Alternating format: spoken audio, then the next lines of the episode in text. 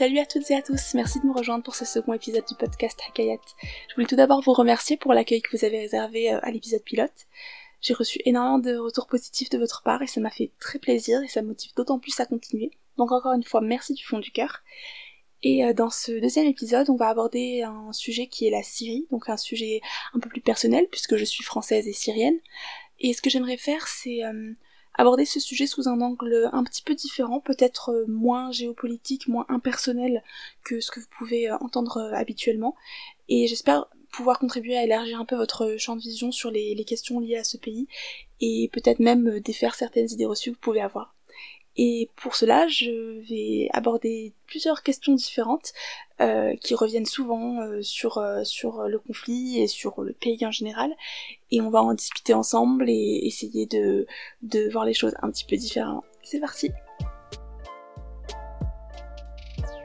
Je voulais d'abord évoquer un point qui est très rapidement soulevé dès qu'on aborde le sujet de la Syrie, et essayer de l'évacuer en premier. Cette question c'est est-ce que la majorité des Syriens soutient ou soutient toujours le président Bachar el-Assad et pourquoi certains le soutiennent? On peut comprendre que dans un conflit qui semble à juste titre aussi complexe, on cherche à savoir si le dirigeant de ce pays en proie à une guerre civile bénéficie toujours d'un soutien dans la population.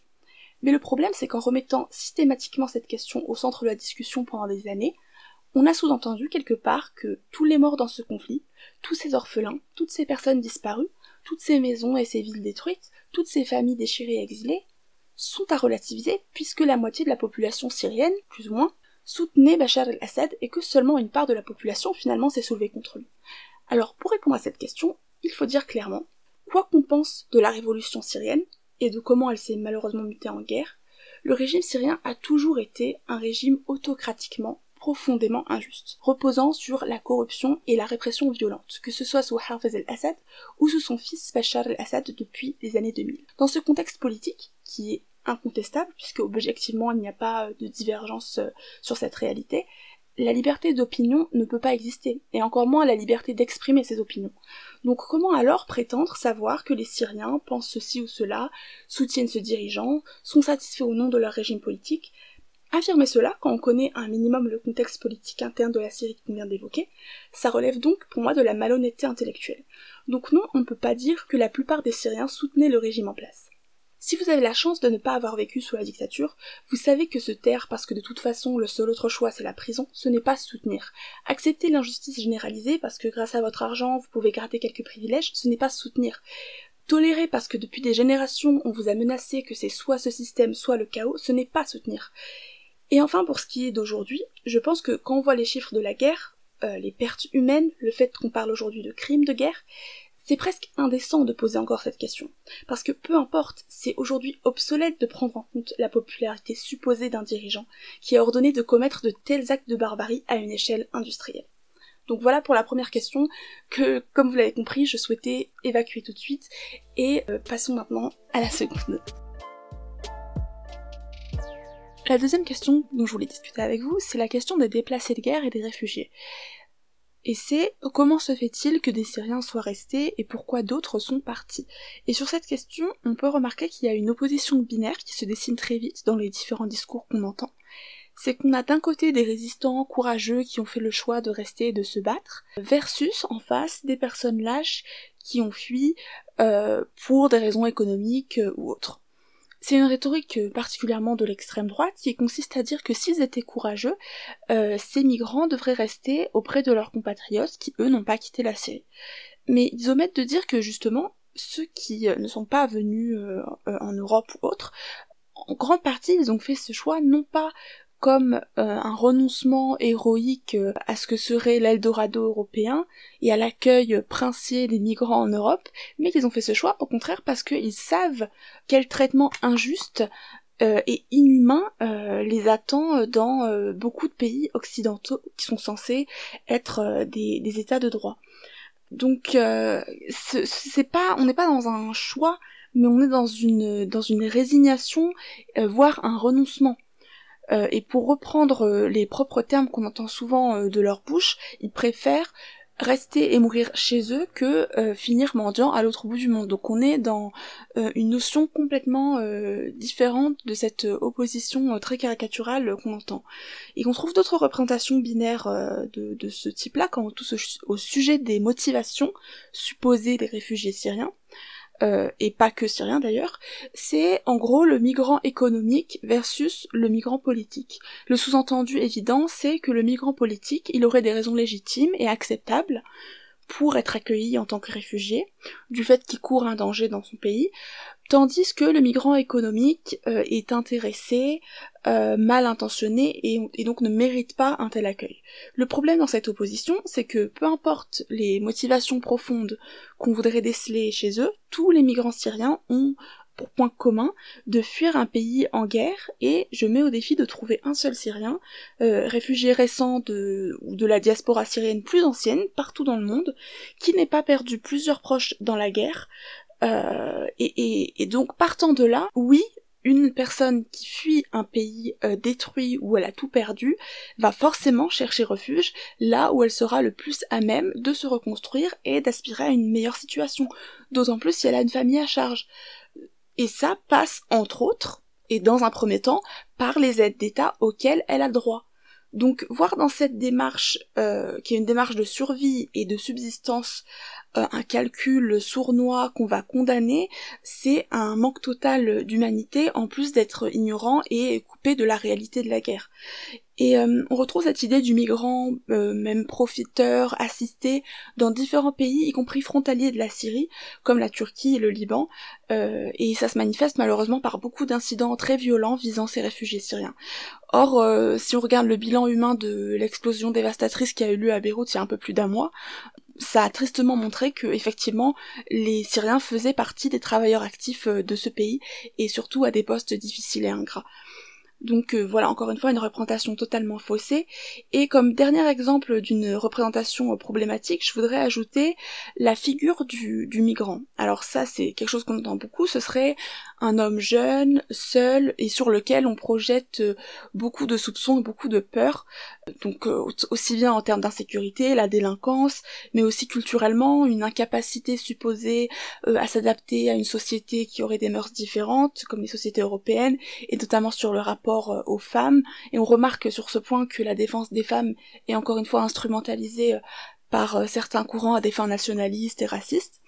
Or le problème c'est qu'en opposition à ça, il y a parfois un réflexe qu'on entend de la part de personnes qui sont antiracistes et qui sont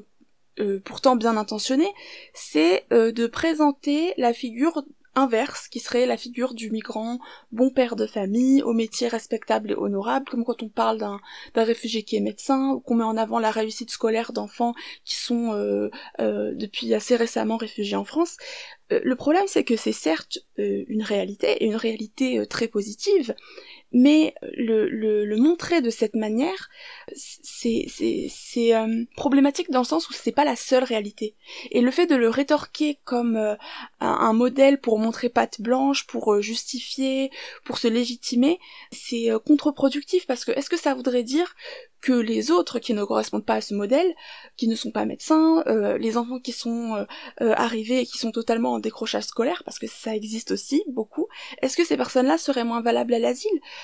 Donc pour conclure sur ce point, je pense que la vraie question plus large au sujet des réfugiés, et qu'on peut rappeler, c'est est-ce qu'une société prospère, stable, un état de droit, va accueillir des réfugiés parce que les conventions internationales sur les droits de l'homme l'exigent et parce qu'elle en a la capacité matérielle,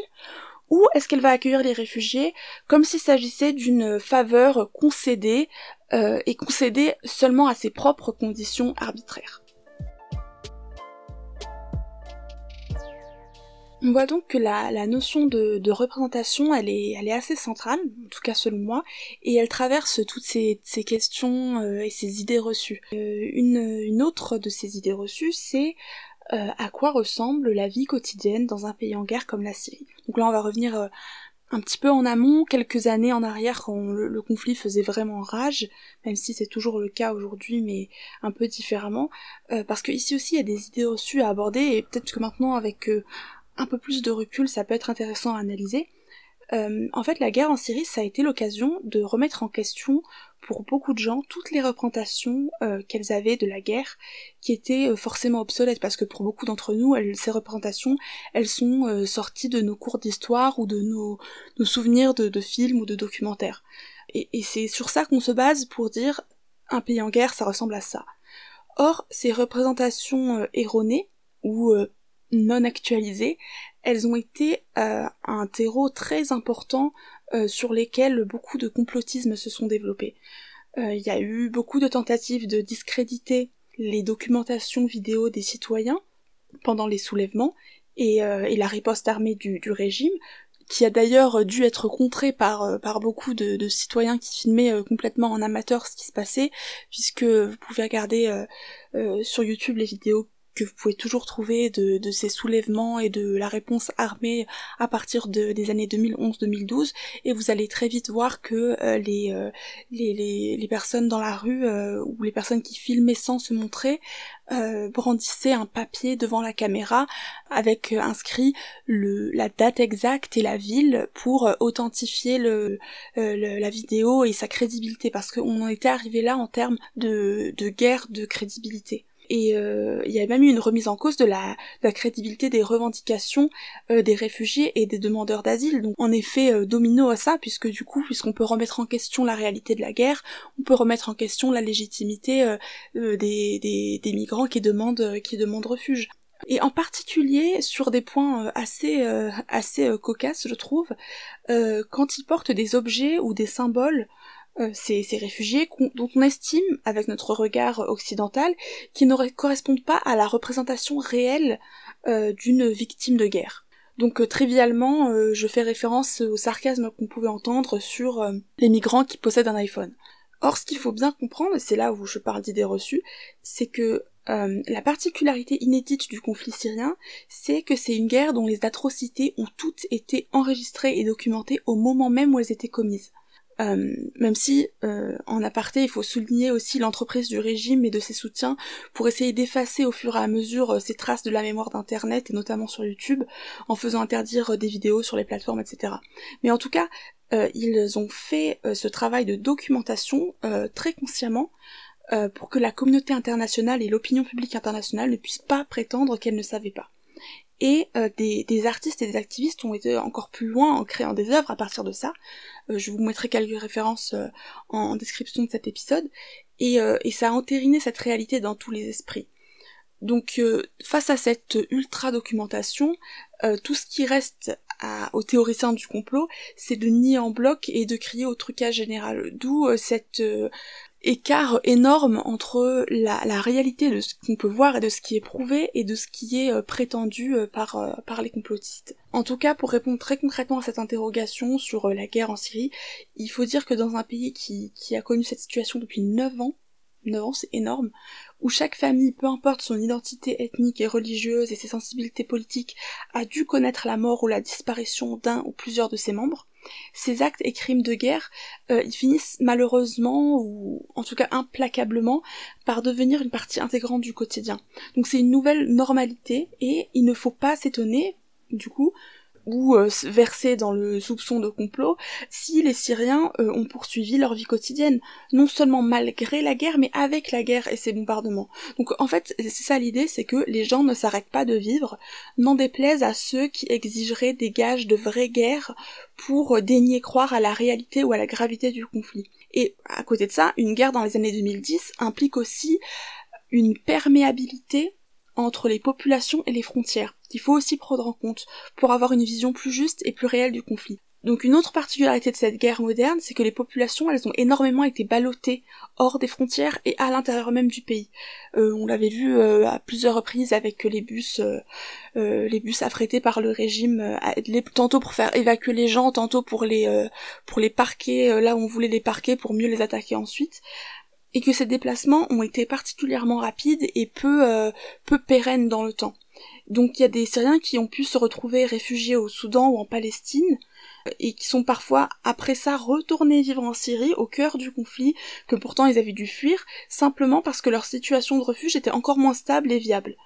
Donc vivre dans un pays en guerre comme la Syrie, ça veut dire vivre dans une instabilité permanente. Euh, rien n'est sûr et la mort, donc sa propre mort ou celle de ses proches, elle attend euh, chaque jour au tournant. Donc tous ces éléments pour vous mettre un peu en perspective avec ce qu'on peut euh, penser connaître de la guerre. Euh, je, pense qu'il faut toujours garder tous ces éléments en tête quand on veut s'aventurer à remettre en cause la crédibilité de telle attaque ou, ou de tel épisode du conflit. Le dernier point que je voulais aborder, il est beaucoup plus personnel et plus ouvert, puisque ce sont plutôt des questions ouvertes que je me pose à l'heure d'aujourd'hui. Euh, et qui sont en relation avec la place et la légitimité qu'on a quand on est une personne d'origine syrienne qui euh, a vécu finalement à distance cette guerre, puisqu'on a été épargné, on l'a pas vécu de l'intérieur, et euh, on pourrait nous opposer l'argument qui serait complètement légitime de nous dire mais comment vous pouvez vous permettre de parler, de donner votre avis, votre opinion, alors que vous ne savez pas au final ce que c'était, même si vous avez perdu des proches, même si évidemment vous avez de la compassion, vous êtes sûrement senti impuissant, vous ne pouvez pas savoir. Et donc euh, cette question elle est d'autant plus exacerbée aujourd'hui puisque maintenant que euh, finalement le clan Assad a euh, réellement le pouvoir sur, sur le territoire aujourd'hui, malgré tous les problèmes économiques et la crise très grave que, que, subit la population sur place, il n'empêche que c'est lui qui a le contrôle du pays aujourd'hui. Et cette question, elle devient un argument des personnes pro-régime euh, dans une espèce de, guerre de légitimité qu'on peut voir se dérouler même sur les réseaux sociaux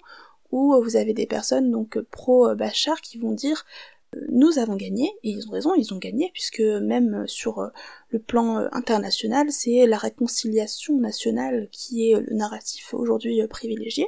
même si rien n'est moins vrai dans la réalité. Et donc, puisque nous avons gagné, c'est la Syrie de Assad, pour prendre la formule consacrée qu'ils utilisent, et donc en, tant que personne qui non seulement vivait dans la diaspora, mais en plus euh, n'êtes pas pro-Bachar, euh, ce n'est pas votre pays, vous êtes des traîtres à ce qu'est ce pays, qui est donc la Syrie de Assad. Et donc vous ne reverrez jamais la Syrie. Et donc il y a comme ça une espèce de guerre de déstabilisation psychologique, une guerre de légitimité, de, qui, euh, qui est vraiment syrien, qui mérite de donner ou pas son avis, qui est vraiment dans la justice, dans la vérité. Et donc euh, ça pose énormément de questions sur euh, euh, l'identité, la transmission aussi, qu'est-ce qu'on transmet de, cette histoire qui est très complexe et, et au-delà du niveau individuel, bon, bien sûr au niveau individuel on pourrait même aborder le coût psychologique et mental de cette guerre sur tout le monde, il y a aussi donc au-delà de ça une question plus globale au niveau de toute la communauté citoyenne où on se demande mais qu'est-ce qu'il reste, où est la vraie réconciliation? Puisque les déchirures aujourd'hui elles sont euh, énormes sur tellement de plans, euh, plus seulement euh, ethniques mais entre personnes de la diaspora récente, pas récente, personnes qui ont vécu dans telle partie du pays ou pas, personnes qui vivent la crise actuelle et personnes qui ont quitté la Syrie il y a quelques années, c'est vraiment beaucoup de, de, de conflits dans les conflits. Et on voit en tout cas que de toutes parts la question euh, de la réappropriation de notre pays, de notre histoire et de l'histoire de cette guerre euh, traverse tout le monde. Pour terminer cet épisode, euh, je vais parler d'un point qui, je pense, est un bon point de conclusion et surtout d'ouverture, et c'est la question inévitable qui est quelle sera l'issue de ce conflit. Alors vous le devinez bien, j'ai aucune réponse définitive à vous apporter. Ce que je peux dire, c'est que sans insister sur une réponse qui serait sur le découpage territorial, etc. C'est pas du tout euh, l'objet de, ce, de cet épisode, comme vous l'avez compris. Euh, je, voulais euh, profiter de, cette question pour aborder, revenir justement sur la question de la réconciliation nationale que j'ai effleuré dans le point précédent. Il y a un récit en fait de retour à la paix. Effectivement, c'est pas la réalité c'est pas la réalité, c'est rarement la réalité quand on regarde dans l'histoire, chaque fois que la réconciliation nationale a été brandie comme concept, c'était plus justement pour l'idée de ce que ça permettrait euh, de d'apporter pour la suite. C'est plutôt euh, on se met d'accord pour faire comme si on était d'accord. Évidemment que c'est pas vrai. Mais euh, je ne suis pas pessimiste malgré tout. Malgré toute cette guerre, malgré tout ce qui s'est passé, et quand dis toute cette guerre, je, je considère pas que la guerre est terminée de toute façon. Mais il y a des idées qui sont nées pendant toutes ces années, depuis le premier jour en 2011, et euh, elles continuent à se développer et elles continueront à se développer malgré l'échec de la révolution, malgré l'échec de l'opposition, parce que l'opposition et la révolution, elles ont, elles ont échoué, faut le dire, et c'est aussi parce qu'elles ont échoué que, que, que Bachar a pu gagner. Mais il y a des idées qui, qui sont développées et aujourd'hui quand on regarde euh, concrètement comment ça se passe pour des jeunes en Syrie et qu'on voit ce qu'ils arrivent à faire, ce qu'ils arrivent à continuer de faire et pas seulement à continuer de faire mais ce qu'ils arrivent à créer, il y a un vrai euh, vivier de, de, talent et d'inventivité et, un tissu associatif très très jeune qui se développe dans les villes et hors des villes, je, parle des villes que je connais, euh, et on voit que tout ça, ça n'a pas été vain. Euh, on voit des, idées et une vitalité en fait qu'on on n'imaginerait pas dans un pays post-guerre ou même encore en guerre. Et c'est quelque chose pour l'avoir connu qui n'était pas aussi présent avant la guerre. Donc je vois ça d'un œil assez curieux et assez admiratif. Et puis après, ben, revient la question du rôle des Syriens de l'extérieur. Forcément, j'y reviens parce que j'en suis une. Et euh, je pense que qu'ils soient euh, enfants de la diaspora comme moi ou des personnes nouvellement immigrées euh, dans des pays occidentaux ou frontaliers à la Syrie, je pense qu'on a tous quelque chose à apporter dans la reconstruction de, de, la Syrie d'après, en tout cas, qui de toute façon a déjà commencé. Hein. Et pour peu qu'on les y inclue, ou en tout cas qu'ils arrivent à s'y inclure, je pense qu'il y a des choses à faire. Étant donné que beaucoup de Syriens de toutes les diasporas se sont énormément euh, investis ces dernières années pour euh, pour soutenir le combat des Syriens sur place et pour les droits humains, je pense euh, que c'est là encore un signe que il y a y a des belles choses à faire. Et après, bien sûr, faut pas non plus être naïf. Il y a énormément d'écueils qui qui sont présents et qu'il faut aussi euh, donc il faut aussi euh, se, méfier, euh, même dans les projets de reconstruction, puisqu'on en parle, il y a évidemment le problème de la mainmise des forces étrangères qui est plus que jamais réel aujourd'hui, duquel il faut essayer de se prémunir, même si c'est une question très délicate, et encore une fois, je fais pas un épisode des géopolitiques, et puis surtout la prévalence et, le maintien de la corruption, qui de toute façon dans la crise actuelle économique sont un des problèmes majeurs. Mais euh, en prenant en compte toutes ces données, je, je pense quand même que euh, euh in fine, il y a, y a, y a aujourd'hui en fait une situation qui est presque semblable à celle de 2011 en fait, avec des riches qui ont euh, réussi à mettre leur patrimoine à l'abri pendant la guerre, et donc une nouvelle caste de riches en fait comme les nouveaux riches qu'on pouvait voir dans les années 2010. Et du coup, on, on se demande quelle sera quelle sera l'issue évidemment, et évidemment j'ai pas de réponse. Euh, mais euh, aujourd'hui, on a certes des, énormes inégalités sociales et territoires, euh, des, des, disparités entre les, les, villes qui, malgré tout, sont quand même restées un peu épargnées pendant la guerre, comme Damas, et qui commencent aujourd'hui à goûter à, à l'injustice et à la privation, et des, des, campagnes un peu abandonnées sous la mainmise de forces étrangères, et on se retrouve donc dans une situation qui ressemble à celle où les gens les plus modestes avaient commencé à se soulever en 2011. Donc, quelle sera la suite à voir, mais en tout cas, euh, n'oublions pas non plus les, riches de la diaspora, euh, dont on est aussi en droit de se demander, euh, pour les ultra-riches qui, qui auraient peut-être quelque chose à amener à la Syrie de demain, on est en droit de se demander et de leur demander quelque part des comptes sur ce qu'ils vont pouvoir apporter à la Syrie demain. Voilà, donc une, une fin assez ouverte, assez en nuance, je pense, et c'est normal parce que comment euh, comment être 100% positif sur un sujet comme celui-ci? Mais en tout cas, euh, j'espère que ça vous aura fait euh, un petit peu réfléchir différemment sur un sujet qui est peut-être vu et revu pour vous, mais ça me tient à cœur. C'était évident qu'à un moment il fallait que je l'aborde. Donc voilà, merci beaucoup de m'avoir suivi. Je vais vous mettre toutes les références de, de cet épisode. Il y en a énormément, que ce soit beaucoup des références culturelles quelques références euh, documentaires et aussi des articles un petit peu euh, fouillés qui peuvent être intéressants si vous voulez vraiment vous plonger euh, dans le sujet depuis le début. voilà, il y aura un petit peu de tout et j'ai hâte d'entendre vos retours, surtout sur cet épisode. Et je vous dis à très vite pour un prochain numéro qui sera cette fois différent, parce qu'on essaiera de faire différent à chaque fois. À bientôt